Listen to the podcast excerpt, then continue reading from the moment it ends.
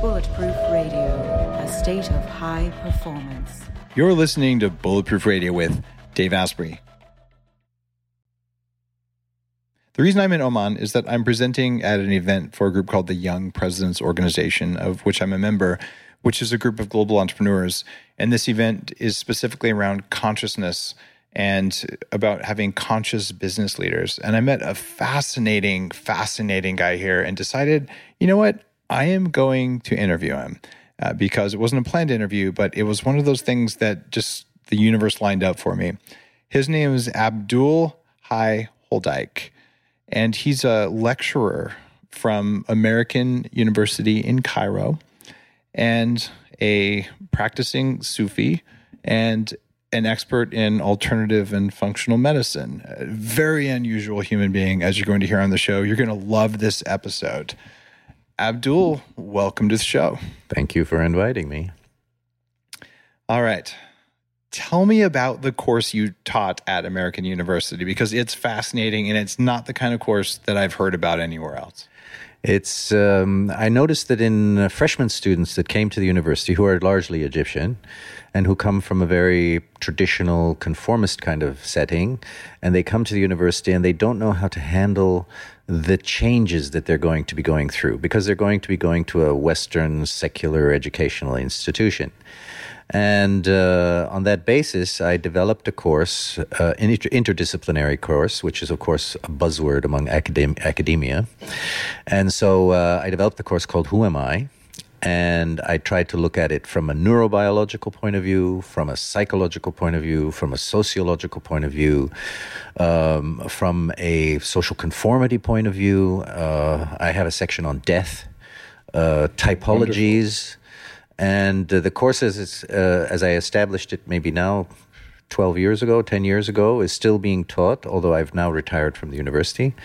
And now I teach similar courses outside the university to older uh, students. And then I uh, developed another course, which was also along the same lines uh, for seniors at the university who I found had problems adjusting to Egyptian society after having been educated in this Western secular uh, educational system. And so I called it integral living. But both uh, work on the same premises, is that you need to know who you are and to link that to the tradition from which you come much of Western education, as we notice in Western society, was that you threw out the baby with the bathwater. You, uh, you know, we Europeans were very an- uh, anti-religious because we found right. that religion was uh, a disaster when it came to social change or politics and things like that.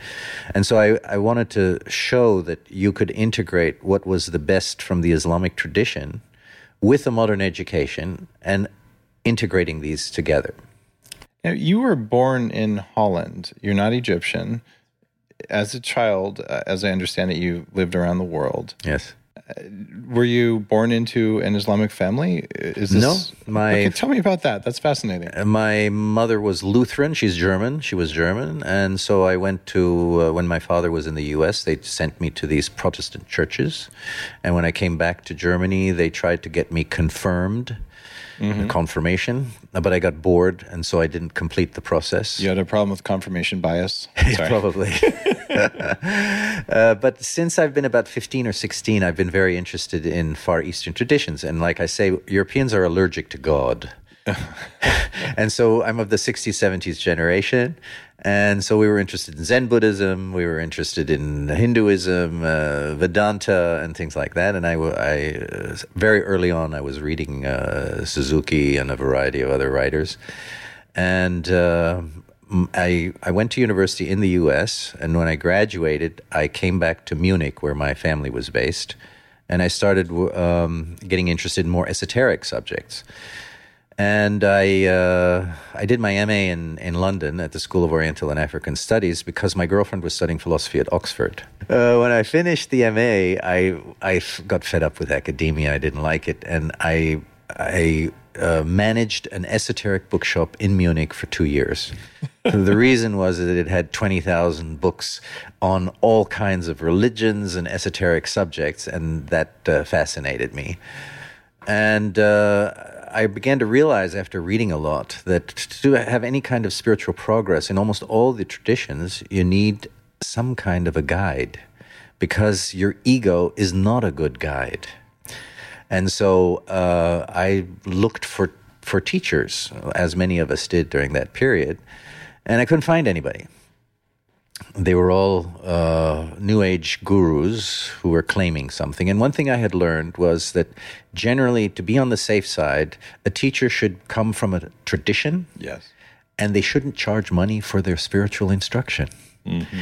So those were the two conditions, and so um, then I uh, uh, I was in Munich, and this this man showed up, and he was gray haired and wore white robes, and he was a German who'd been living in northern Sri Lanka for many years, for forty years, and uh, I I liked him, and at that time I was driving taxi at night, and ambulance during the day, just to keep myself alive because I worked at the bookstore for free.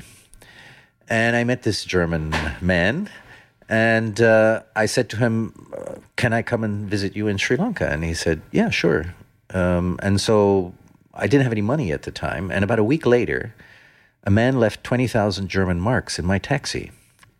Wow! So I took it to the police, and the police called me in three days, and they said, "You uh, have a fifteen percent finder's fee." With that money, I flew to Mumbai, went overland down to southern India, flew to Sri Lanka, and spent nine months in an ashram with this guy, wearing the usual, you know, white robes and doing 40 buckets a day from the well. But he told me right from the beginning, he said, I'm not your teacher. Uh, we can be friends. And we spent a lot of time together. He spoke nine languages, was very educated, and a very spiritual type of guy. And then uh, he said to me, I never learned Arabic. Maybe you'll find somebody in the Middle East. So wow. I, so I said, Oh, well, I don't know. Now, it just so happened that my best friend had moved to Beirut. So I went back to Germany and uh, I got bored with Germany after having spent nine months in an ashram. And uh, my best friend was in Beirut. So I traveled overland, and you must remember that in 1978, when I arrived in Beirut, the full the civil war was fully on. And at that point, I had been for years looking for someone. I gave up. I said, "Look, if you're going to arrange this, you better arrange it from your side because I'm fed up looking." Within a week, I get this telex because at that time we had telexes. Mm-hmm. It said, "Go to Damascus, to this place, and see this person." Who sent that to you? The guy who was my partner in the esoteric bookshop. Because we had agreed that if we heard about a real spiritual teacher we would tell each other because we had seen so many false ones basically. Wow. And so uh, i took this telex i got in the taxi from beirut to damascus and these are international taxis. When you arrive in beirut you have to go from the international taxi stand to the local one so I stopped the first taxi that came by, and of course I didn't speak any Arabic. So I just showed him the sheet. I said, I want to go here. Now later on I found that nobody in Damascus knows where this is, right? and he said, Get in. So I got in, and he drove me straight there. He turned out to be a disciple of the man I was going to see. Wow. So when I entered the mosque, the sheikh, my master, he looked at me and he said, Been waiting for you. And he was one of the few Sufi sheikhs who spoke English. So he had a couple of disciples sitting around. In a, I, I felt like I had entered another century. Mm-hmm. Uh, but I immediately, I sensed, I felt at home. And, and that's how I knew. That's a profound story. Now, explain the different flavors of Islam. I've, I've always been interested in, in Sufism, uh, but what is the difference between that lineage and all of the others? G- give our listeners and me more of an education well, than I have. Almost all the what we would call the mystical traditions are embedded in an orthodox tradition, and that has a reason. Because the orthodox tra- tradition, according to one of the great mystics of Islam, uh, Sidi Muhyiddin ibn Arabi, he said that the religion is like a shell, like a walnut. It's rigid, it's inflexible but it protects what's inside. And the inside is the mystical tradition. It's what gives meaning and flavor and nourishment. Okay? And if you had the inside without the shell, it would just simply flow away. It would not survive. That's very powerful. I like that. Yeah. And so, uh, from my experience, is that the tradition and the practices of the tradition have an inner meaning. Not everybody's interested in it. So, the outer shell is sufficient for them. And there's always been an antagonism between those who are attached to the shell and those who see the inner meaning, even in the Islamic tradition. And even the inner tradition has different flavors. So there are many Sufi paths, and they express themselves or their attachment to God or their attempt to, you know, m- to melt into the divine different ways. The most famous uh, in the West is the whirling dervishes. That was a technique. There are others who demonstrated their devotion to God by sticking swords through their bodies and not bleeding. We have North American traditions that are Yes. similar. Yeah. My tradition, the mm, expression is silence. You wouldn't think it when I'm talking so much, but but the yeah we do is silent, and uh, That'll be the rest of the show. that's a that's a good one. Um, and so they're also one of the traditions are embedded in the society. It's unfortunate, and that's part of my problem with sort of New Age stuff. Is that you take uh, one of the first things I read about Zen Buddhism that appealed to me was burn the sutras. It's only later that I understood you got to have sutras to burn.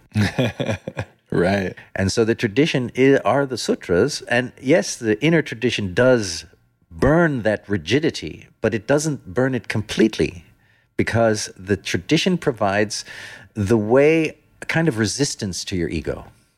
Okay. And the ego is persistent, Very much so. right? So, uh, you know, Otto Rank, the famous psychoanalyst, he said, Your ego is an armor, right? It's a defensive structure. It has no other purpose than to defend you.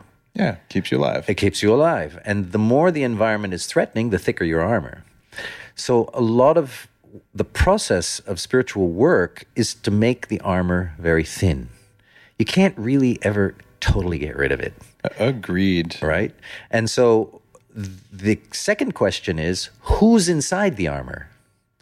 So, Wilber and his people, they say it's growing up and waking up. This is Ken Wilber for Yes. people listening who want to Google it or look in the show notes. Yeah. So the growing up is to thin the armor, to do those things, to recognize where the ego, where you're stuck. Now you can only see the ego if you're if it's offered resistance. So fasting, for example, although it has health benefits, it also makes your ego appear, It sure does. right? and so then you know, uh, I'm hooked there. And spiritual teachers will recognize where a person is hooked. So if, for example, you don't have any problem fasting because you've got practice, etc., you're hooked. Your problem is somewhere else. It's maybe anger, for example. So he will assign you the particular task that will make your ego appear, right? so when when I first met my teacher, very early on, he said, uh, within the first week or so, he's, he looked at me and he said, Abdul Hayy never gets angry. And I initially understood that as a kind of compliment because I'm a calm kind of guy. You know, I don't want to get angry. I don't want conflict and stuff like that. And then I realized after I got married that I constantly got angry, that I had suppressed it to an extent that I wasn't recognizing that it was there It became invisible to you. it became invisible yeah and so we find for example in in prayer for example the, the mind is distracted so you're supposed to focus but you won't notice that you're not focused until you enter the state of trying to focus right? So there are a lot of these little things um, in kind of sufi training. The ego i mean there's one story for example of uh, in the old days everybody wore turbans. It was the sort of the de rigueur uh, dress for a sufi. And the sheikh would take the disciple and take off his turban and tell him walk through the market and as he walked through the market, his thoughts would arise. What are they thinking of me? I'm, I'm not dressed properly. How, you know, who am I? And so again, the resistance, the change in the environment would make the ego appear. And then you have a chance to do something. As long as it's invisible, can't do anything. And it's a bit like Jungian shadow work and a variety of things that I do in some of these self development things in the courses. That's uh, that's really powerful. I, I'm not sure I understand uh, the difference though between Sufism and the whirling dervishes, which are sort of the stereotypical Western thing, Right.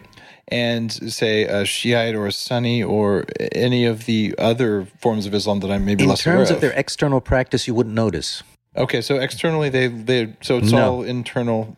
Okay. Yeah, it's and it, to some extent, in some during some periods of Islamic history, these uh, people that were practicing Sufism became quite famous.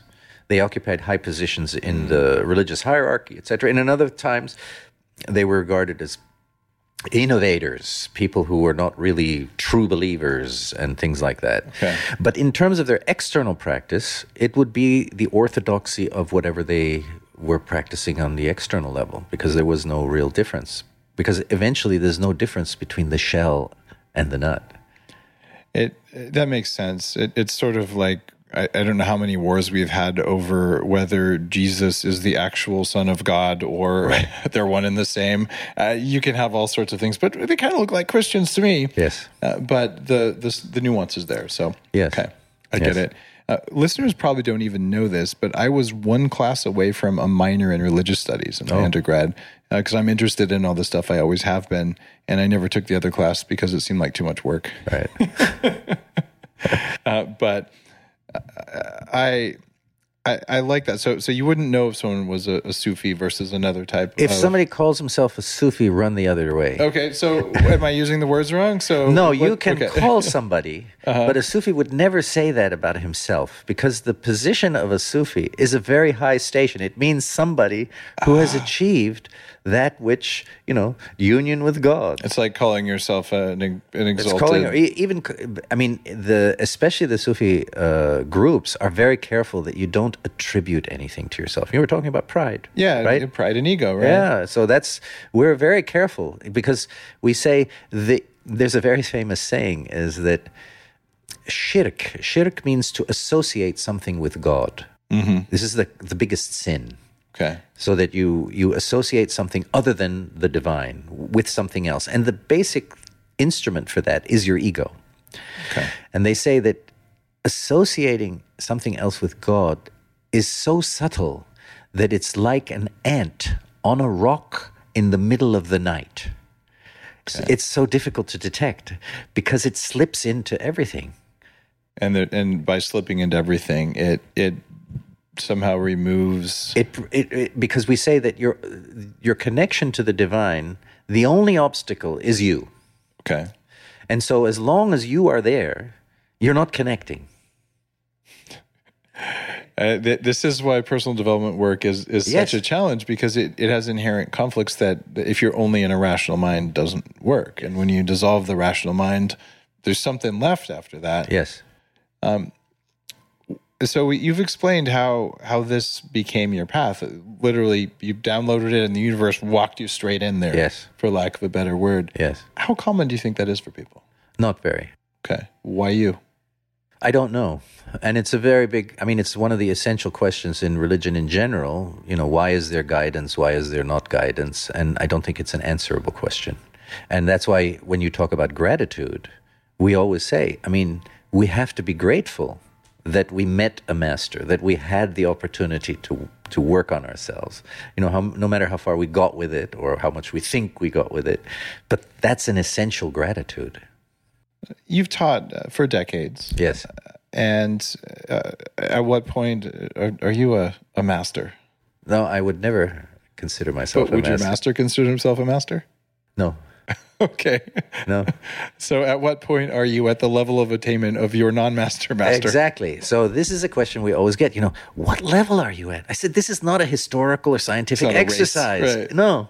You know, there's this one cartoon uh, of a Buddhist nuns sitting around, and uh, one of them goes, "Eat my dust, lady, first to enlightenment." You know, that's not how it works. I, I, I was joking around with my kids and I came up with my favorite sort of equivalent of that. And I said to my son, I said, Alan, my ego is smaller than yours. Right. It's a similar kind of thing or a yoga competition, Yes. which they actually have. Like, you can't have a yoga competition because that's not what it's about. One of the interesting things I teach, I don't know if you know about, it, is a, a typology that I find actually very useful is the Enneagram. Oh, the single best categorization scheme. So talk about the Enneagram. Well, um, the Enneagram, I just talked at an international Enneagram conference in Cairo. I'm one of the founders of the the branch in in Cairo. Oh, beautiful. Well, define what it is. A lot of listeners may not know about it. The Enneagram is a typology uh, of human behavior, which is not too simple and not too complex. Well put. Because if you ask somebody who's in the business world and you say, What's your DISC? You know, they do these tests, or your MBTI. Yeah. And they'll say, Well, maybe I'm, a, Myers-Briggs, I'm yeah. a this, but they can't remember. it's too complicated, right? Mm-hmm. The Enneagram is simple enough that people can sort of remember the nine types, and there are some t- subtypes. And it really is a uh, it's a very practical system. Now, I was fortunate that um, I, I studied with some of the people who founded the Enneagram, Russ, uh, Russ Hudson, and Okay. yeah, uh, and Riso. But uh, then I found a teacher who separated the sort of spirituality of the Enneagram from its practicality. And I'm a pragmatist. I won't do anything that doesn't work. And even in Sufism, you you know we're not going to believe anything unless you've you actually sense it or you've seen it or it's worked for you. Yes? And that is so good. and in the enneagram i keep telling people this in my courses. I say the only time i understood my wife is when i studied the enneagram because the pattern was clear to me. I knew her well. Now you're still married, or? Yes, yes. Okay, just checking. and uh, I find it I find it very uh, a very good method for understanding uh, ego behavior. So even if you're when you were saying, for example, achievement in yoga or enlightenment first, this is a typical behavior of a certain enneagram type, right? Because it's the external success which is the the driving force behind the person. And once you understand it, you can really understand behavior even in terms of religious belief. Why you believe certain things. You know, you get new ages, everything is love. I said, I'm sorry, but you know, God created love as an opposite to hate. so it's not not everything love, right? so you gotta you gotta kind of understand how how that operates. And I find this method a very sort of quick and dirty method for figuring out where you're kind of hung up. It's not you. And one of the things I, I try to teach people, because I do typologies in uh, homeopathy, for example, um, I say, you know, you have a skeletal system. So maybe the Enneagrams describes your skeletal system. Homeopathy might describe your circulatory system. You know, so it's you, but it's not you.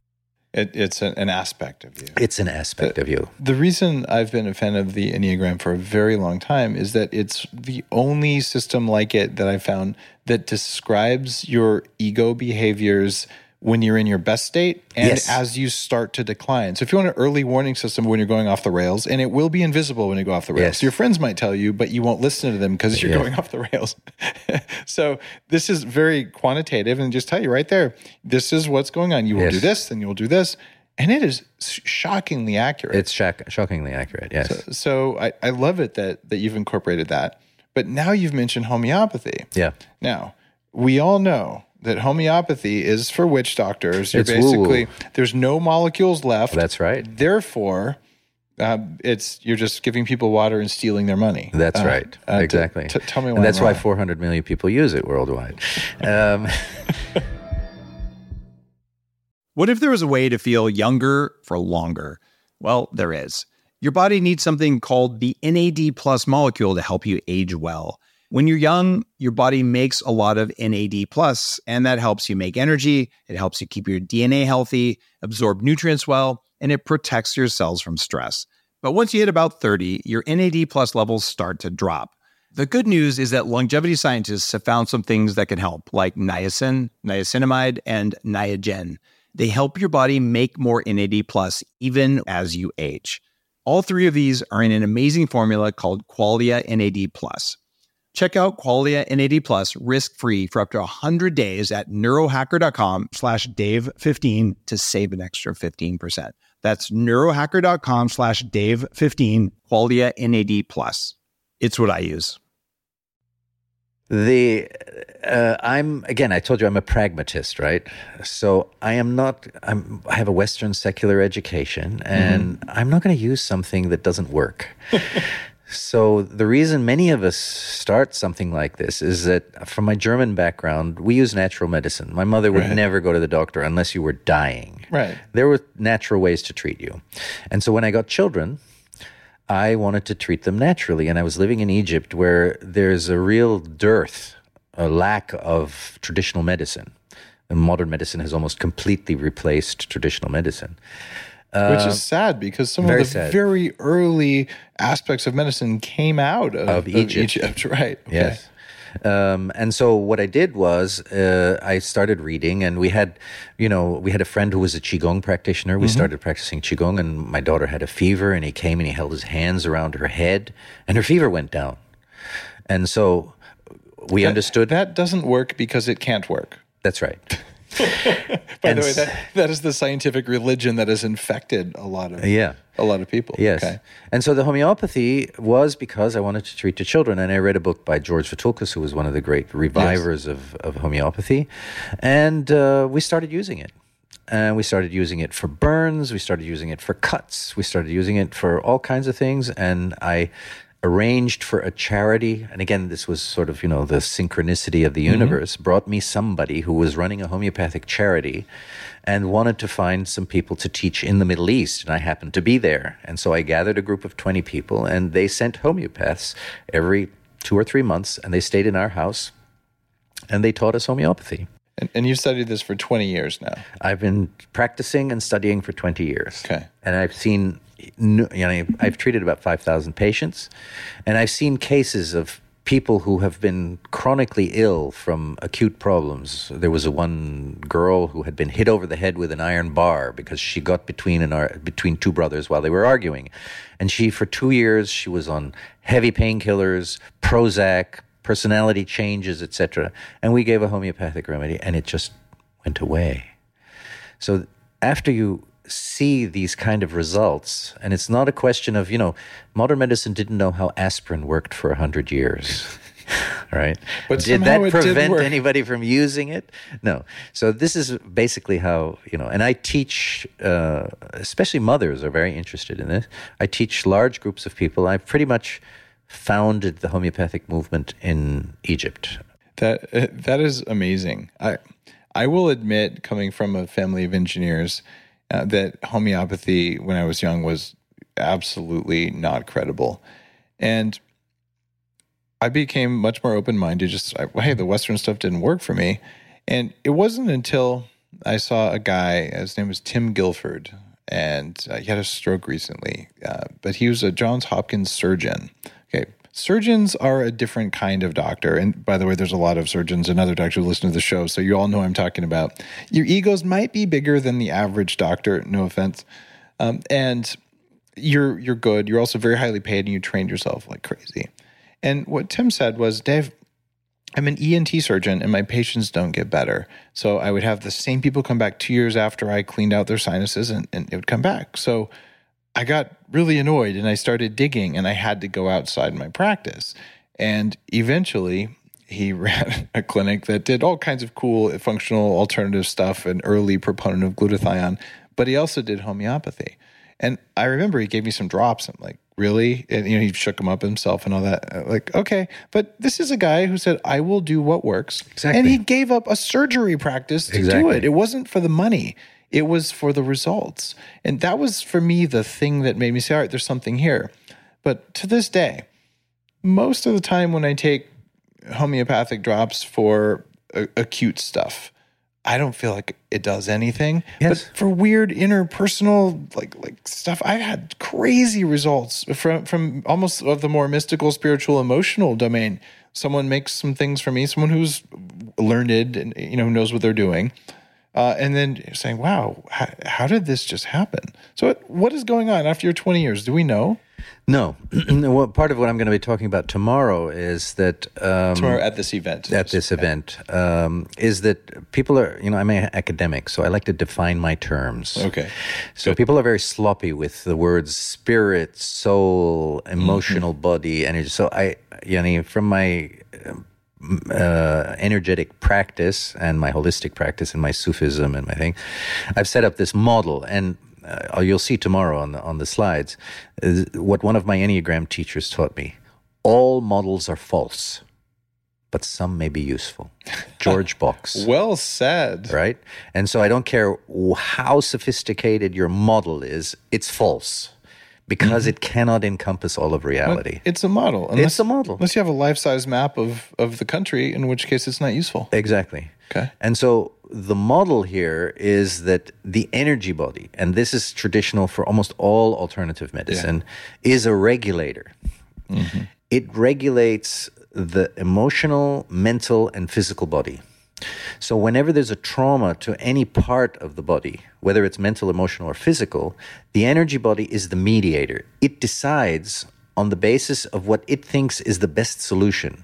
This is what we call the self healing capacity of a human being. They have fantastic self healing capacity. The energy body has that capacity, but it also has the capacity to put symptoms where it will do least damage to the system Okay. Yep. because it's trying to regain a balance.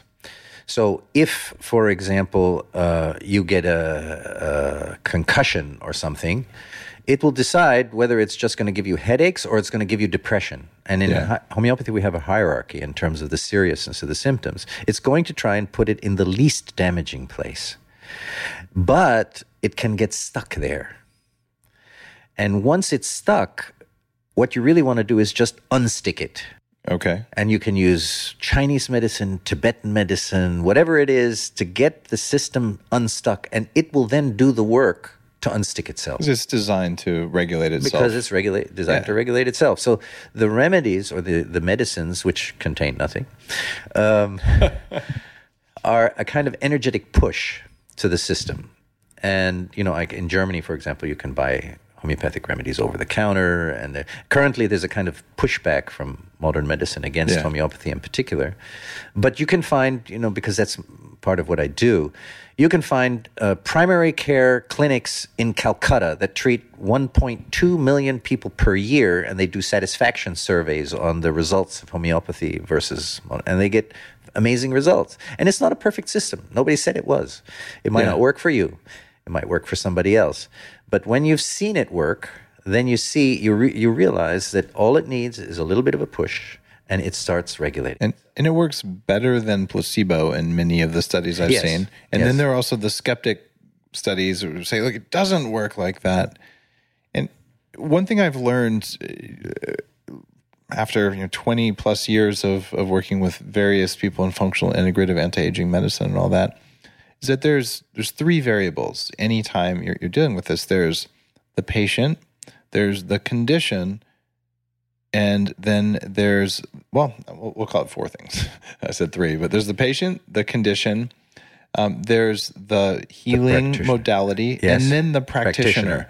and how important is the practitioner in homeopathy versus other types of medicine In all medicine, the practitioner may, plays a huge role. thank you Okay, it doesn't matter does. what it is. And for people who say, "Well, it's placebo," I said, "Yes, exactly." I've been to medical conferences where I've been asked to speak about homeopathy, and the drug company tells me forty-three percent is placebo and fifty-two percent is the drug. I said, "Well, why aren't you using the placebo?" Right? It's a lot more It's a lot the drug, safer, right? right? So yes, homeopathy consciously. The fact that you would have to sit for an hour and a half and talk about all aspects of your life is a healing situation. And that's placebo, right? Because again, we're stimulating the self healing capacity of the body. So if I can use the placebo, why not? It it would seem to be the ethical uh, lowest friction result. Okay, you can do that, but homeopathy, at least in en- enough studies I've seen, Yes. does outperform that. Yes. Is that because of the homeopath who's doing the work with the patient? No, because we treat animals. Okay, There's homeopathic veterinarians in the Euro- European Union, and you can see videos on how they treat impossible. You that's know, kind of hard to argue with. Yes. because animals somehow aren't very susceptible to placebo. No, they're susceptible to patterns of behavior, but in these cases, they don't know that they're getting it. There was an initial study once on mastitis in cows, Yeah. And uh, it's one of the big problems because you have to give antibiotics. And the European Union is trying to reduce the use of antibiotics in animals. About 80% of antibiotics Yeah. are used in animals. And so uh, they just put it in the water of the cows and they reduced the mastitis in the herd by 80%. And so, you know, how are you going to how are you going to argue with that? And we use it on babies. And we use it on, I mean, there's lots of stories. I mean, I have lots of stories, obviously, but they're called anecdotal. But They're- the cumulative evidence is- clinical observations. Yes. and and this is one of the forms of evidence that I, I find most interesting, and one of the things that is oftentimes discounted because you'd have the drug companies tell you only double-blind, placebo-controlled clinical trials matter, and that is flies in the face of science. Yes. the frontline part of the scientific method was uh, observe observe. right? And then hypothesize and test. And but when you reproduce. have doctors doing this in their clinics with patients and saying, when I do this, it works. When I do this, it doesn't work. It's very useful information, and, Yes. and it's uh, it's something that it, it drives me nuts when I see that rejected. And so you're saying, you know, we we've seen this. So if you had a sinus infection, Yes. what would you do? I would use a combination. I'm usually kind of synergistic approach. But you have to remember there's an Arab saying which says the door of the carpenter is always crooked, Okay, which means he never treats himself very well. the, the cobbler has no shoes, basically. yes, exactly. Okay. Um, yeah, so you, I usually don't use homeopathy because I reserve it for when I have something serious. So I use propolis, I use Buteyko method, breathing methods. I increase my overall immune system um, because I regard colds, sinus infections, flus as practice runs for the immune system. And one of the things we've noticed in alternative practice is if somebody doesn't get acute disease over long periods of time, it's a bad sign. Unless they're extremely healthy, but that's not usually the people we see, or they have a chronic problem which is suppressing their acute immune system. That's an interesting perspective and not one that I've I've heard before. Which is that you you want to get sick once a year just to keep the immune system going. Not that you want to get sick, but it's a, a sign that the immune system is working. So, one of the things we've noticed, for example, is that in children who are immunocompromised, in the sense that they've had a lot of antibiotics, uh, any kind of uh, hormonal, you know, intervention like cortisone or whatever, they don't produce high fevers. So they get 38, 38.5. And we, in healthy systems, we feel that the high fever is the thing that helps the system to recover. And if they can't produce high fevers, we feel that you know their immune system is not really up to scratch. And so what happens is, is that if you give homeopathic remedies, oftentimes they'll get a high fever because you're stimulating the immu- immune response. And if you understand how to deal with it and you don't see it as a threat, uh, then you can very quickly recover the immune response of the person with that way. What does that mean for fever reducing medications? Generally, homeopaths and alternative medical people don't like fever reducing. Um, there is a certain, you know, there's a certain um, mentality in medicine, modern medicine, which is that if there's a possibility of a negative effect, even if it's only one or two percent, I give the whole population the drug so as not to be sued or to be It's ridiculous. Yes. So my wife, for example, who delivered in Egypt, um, right after she delivered, they came in with these pills, and she said, "What is it?" And she said, "Antibiotics." I said, "But why?" She says, "Well, in case you get postnatal fever." And worst thing you could do. Exactly. So we said, "No, we're not taking it." Right. So it's the same idea with fever. Some children may get convulsions from high fever, but they're the minority, and you would know right away that this is a child that is susceptible. So you would give a fever suppressant in that case. I'm not illo- illogical. But in most cases, I would say 90% of the cases, the high fever should be supported. And in homeopathy, what we find is it goes up and then it rapidly goes down because you've pushed the system to where it wants to go. And certainly a lot of viruses and bacteria can't Can't be treated with homeopathy, yes. Yeah, well, no, I'm, I'm saying they can't with, function uh, with, uh, fever. antibiotics. Ah, yes. Yeah, Yes. and, and I, there are only a few people who are going to say, "Oh, you have a broken bone and a snake bite. You know, here, have some homeopathic drops." Uh, that that goes almost without saying. But but on on the fever front, it, it's an interesting perspective. in uh, in California, kids under a certain age who have a relatively mild fever, uh, you're supposed to, by law, take them into the emergency room in an urgent care uh, thing. And, and I, that is not a high enough number to merit that, but it's that avoidance of risk that actually seems to increase risk. I come from Holland. My daughter has two, we have two grandchildren, right? You cannot take a child with fever into the pediatrician unless they've had the fever for three days. That is so different. You hear that, friends in America? I live in Canada, so I'm in a neutral third party. Uh, it's like the Switzerland of North America. There's only two countries there, but anyhow, I, that makes me happy. So that it's it can be different than the system that we're used to. Yeah, I mean, the, if it isn't different, you will find that the the health of the overall population declines, and you begin to see that there are consequences. Because one of the things is you cannot fight nature. Nature will always be more powerful. We found this out with antibiotics. I mean, basically, the adaptation mechanisms of bacteria, etc. How are you going to defeat that? You're going to make it worse. You're going to make it worse. One of the things that has me most excited is what you mentioned with uh, animal agriculture. Yes. because businesses, uh, by their nature, like to save money. I mean, who would have thought? So if they can find something that works, they will do it. Yes. And it doesn't mean it's always in our interest. You know, they they can make animals fat on less food by giving them hormones, which they do Yes. regularly. But if they can find something that isn't supposed to work that actually works, they'll be the very first adopters. Yes, and that's why I say if you use homeopathy, you have to be a pragmatist. It has to work. Why would we run around the world trying to deceive people? It doesn't make sense. There are very intelligent people who are practicing this medical craft, and they're not charlatans. It, it, it wouldn't go with their conscience. They're people that are actually trying to help others, and so I find it, you know, very very strange that this uh, that people can't accept that. I, I look at it as really pragmatic and saying, look, try it.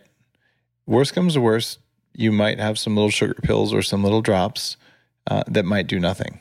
Right? That that's your risk, right? Oh, and of course, whatever the cost of them is. When funny enough, it's less expensive than most pharmaceuticals. Yes. Well, in America, in any case. fair point. Pharmaceuticals are a little cheaper where you live. Yeah.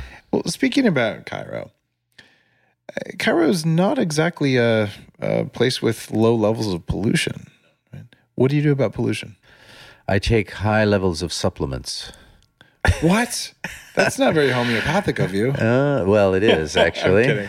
What supplements do you take? One of the very first things I, when I was looking for vitamins, was uh, that I got a hold of. Uh, I was in contact with some people in the U.S. and I asked a guy called Pizzorno. I don't know if you know him. Uh, he's been on the show. He's a friend. Yeah. And so I said, "Who do you recommend?" And he said, "Well, one of the people I recommend is the Life Extension people." I've known them for many years. Yeah, and I Dirk said, and, and I kind Okay. of trusted them, and so I generally use their supplements. I know there are other companies out there and, and everything, Sure. but but uh, I've I've been very happy with them, and I, t- I So- take their vitamins. Okay, so you use vitamins um, from a company that's been around for 25 years doing nonprofit work. Excellent.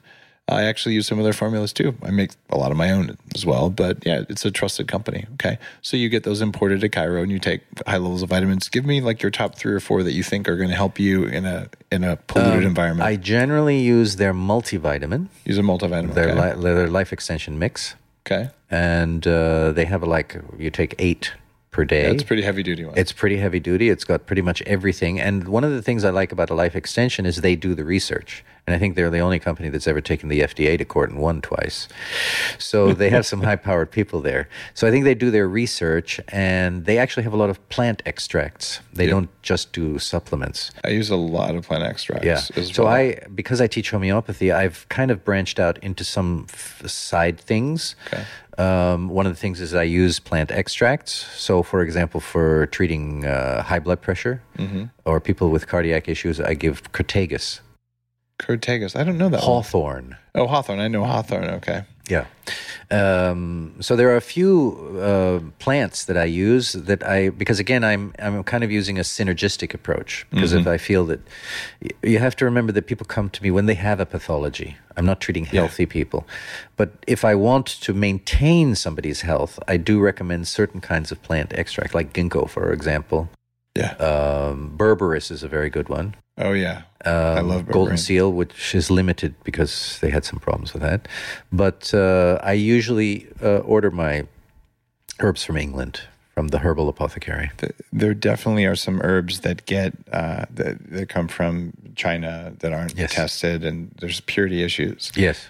But now the science has come out just in the last five years. Says, oh, your gut bacteria metabolize these. So I, I take dozens of plant extracts. I I use some of them in the formulas that I make uh, for bulletproof, and other ones aren't in there, or they're not approved somewhere, or whatever else. So I I do take hundred plus supplements a day, and I'm completely happy to do it because I travel like crazy.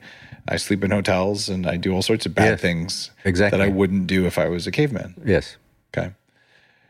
What do you do for jet lag? Um, for jet lag, we have a couple of homeopathic formulas. And actually, there's an Australian guy who m- made a fortune selling something no jet lag. Oh, the homeopathic jet lag stuff. Yeah. Does it work for you? Uh, not always, no.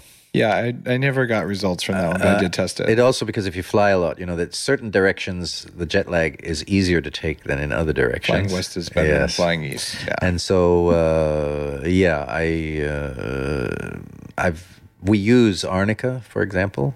it's an anti-inflammatory. Good Yes, and uh, well, the, the idea for me is is that it's not natural to fly at thirty thousand feet above the Earth's surface, and your energy body doesn't like it. Yeah. And so when you arrive, your energy body is out of sync with your physical body. It kind of has to take time to to sync itself, and anything you can do to to sync it is good. There, there's an old an old story from some of the first explorers in Tibet, and they traveled really fast.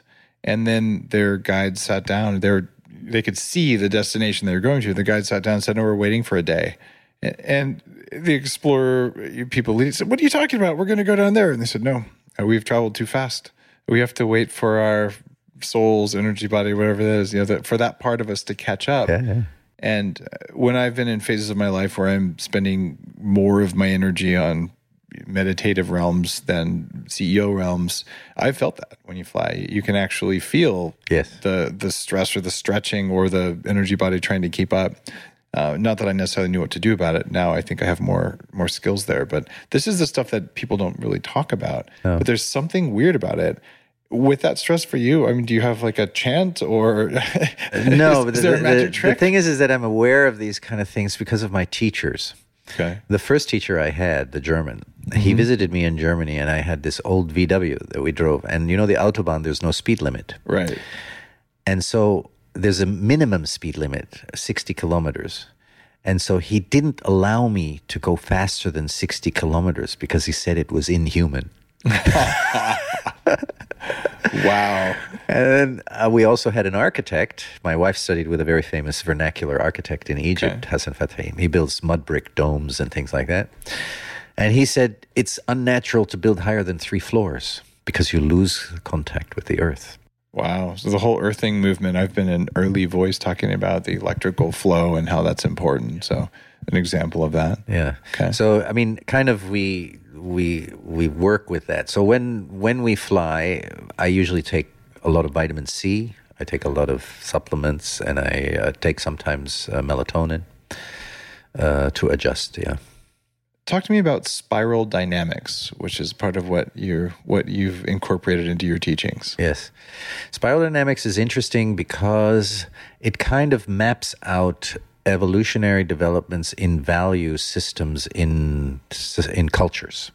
So it allows you to map out the predominant culture system and values uh, that you may be living in. Now, what's interesting about that is is that uh, as a person who has lived in a highly uh, conformist culture, um, and at the same time teaching in an environment where you're taught to be an individualist, which is the predominant Western paradigm. And then you have the sort of cutting edge, at least now, sort of cutting edge of the Western paradigm is the Green Movement. And they map out the value systems in these. And one of the things that I used it for was for the Egyptian Revolution. And when the Egyptian revolution happened, many of my students who wanted to protest the sort of social practices and political movement, etc., they went down into Tahrir, they protested. And then I said to them, listen, after this revolution, we're going to get a backlash mm-hmm. because you represent a small sliver of the social values of this society. And this society wants to recoup its uh, traditional values, and these are Islamic values. So you're going to find political parties that are going to appeal to Islamic values in the same way that in Europe we had Christian democratic parties. Because people want to feel secure in their value system. They don't want the system overturned and a totally new value system to appear. And it's one of the reasons why I think fundamentalism has has arisen in many of these societies because it's a kind of retraction to the familiar uh, values that they hold, and it doesn't really have a lot of tolerance because the values are this skin that I was talking about. You know the the the outer forms, and so uh, it's very uh, problematic. And many of the students that graduate from the American University are conflicted because they have a one kind of value system, and then they have to go home and live in another value system. So marriages used to be arranged. Right. So now you're educated in a system where you're an individual and you're free to choose your mate out of romantic love, which is, of course, Hollywood values. But, but uh, that's a problem, right?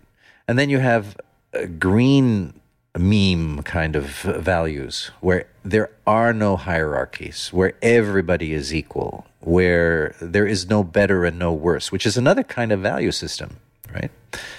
And in, in they they map this out. So it's great for conflict resolution.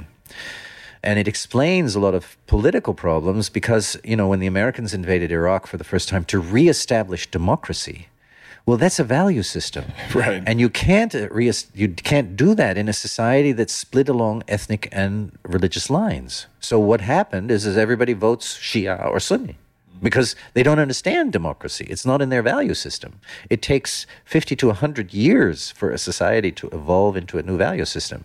Do you think democracy is in the U.S. value system today?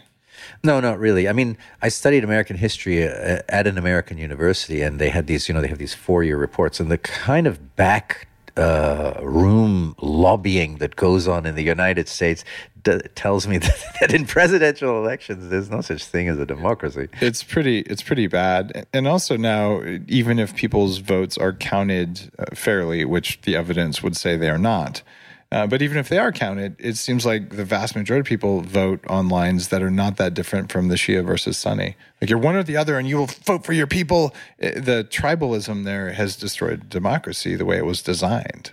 I don't know. You know, I show a, a movie called The Automatic Brain, which was done by a German television audience, and they have these brain researchers, and they can predict the outcome of an election just on the basis of how the person looks.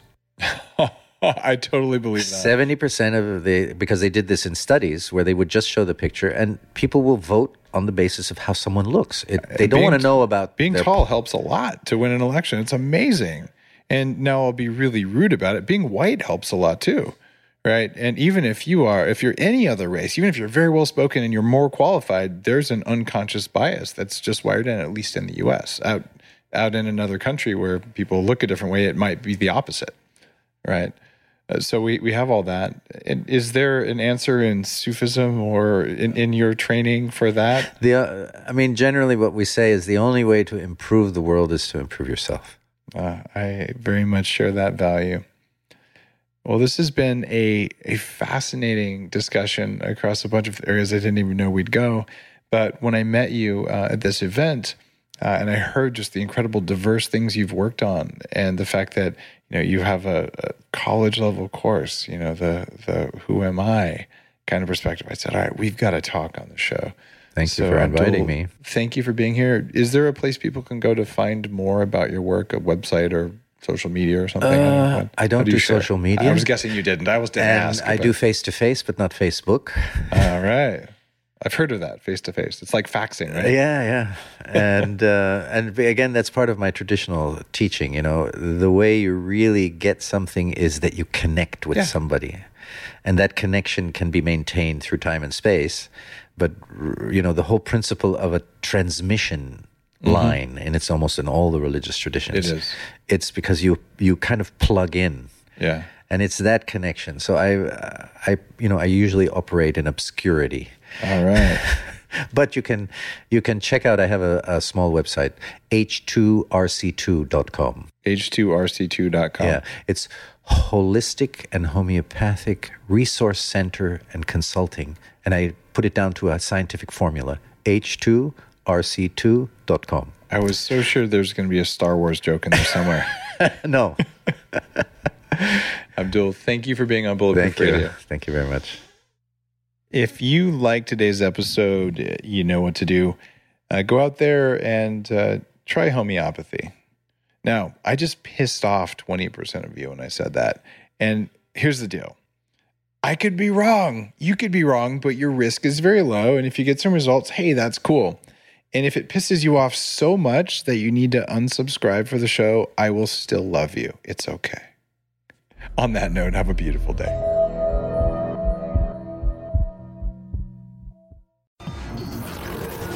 The Human Upgrade, formerly Bulletproof Radio, was created and is hosted by Dave Asprey. The information contained in this podcast is provided for informational purposes only and is not intended for the purposes of diagnosing, treating, curing, or preventing any disease. Before using any products referenced on the podcast, consult with your healthcare provider, carefully read all labels, and heed all directions and cautions that accompany the products. Information found or received through the podcast should not be used in place of a consultation or advice from a healthcare provider. If you suspect you have a medical problem or should you have any healthcare questions, please promptly call or see your healthcare provider. This podcast, including Dave Asprey and the producers, disclaim responsibility for any possible adverse effects from the use of information contained herein. Opinions of guests are their own, and this podcast does not endorse or accept responsibility for statements made by guests.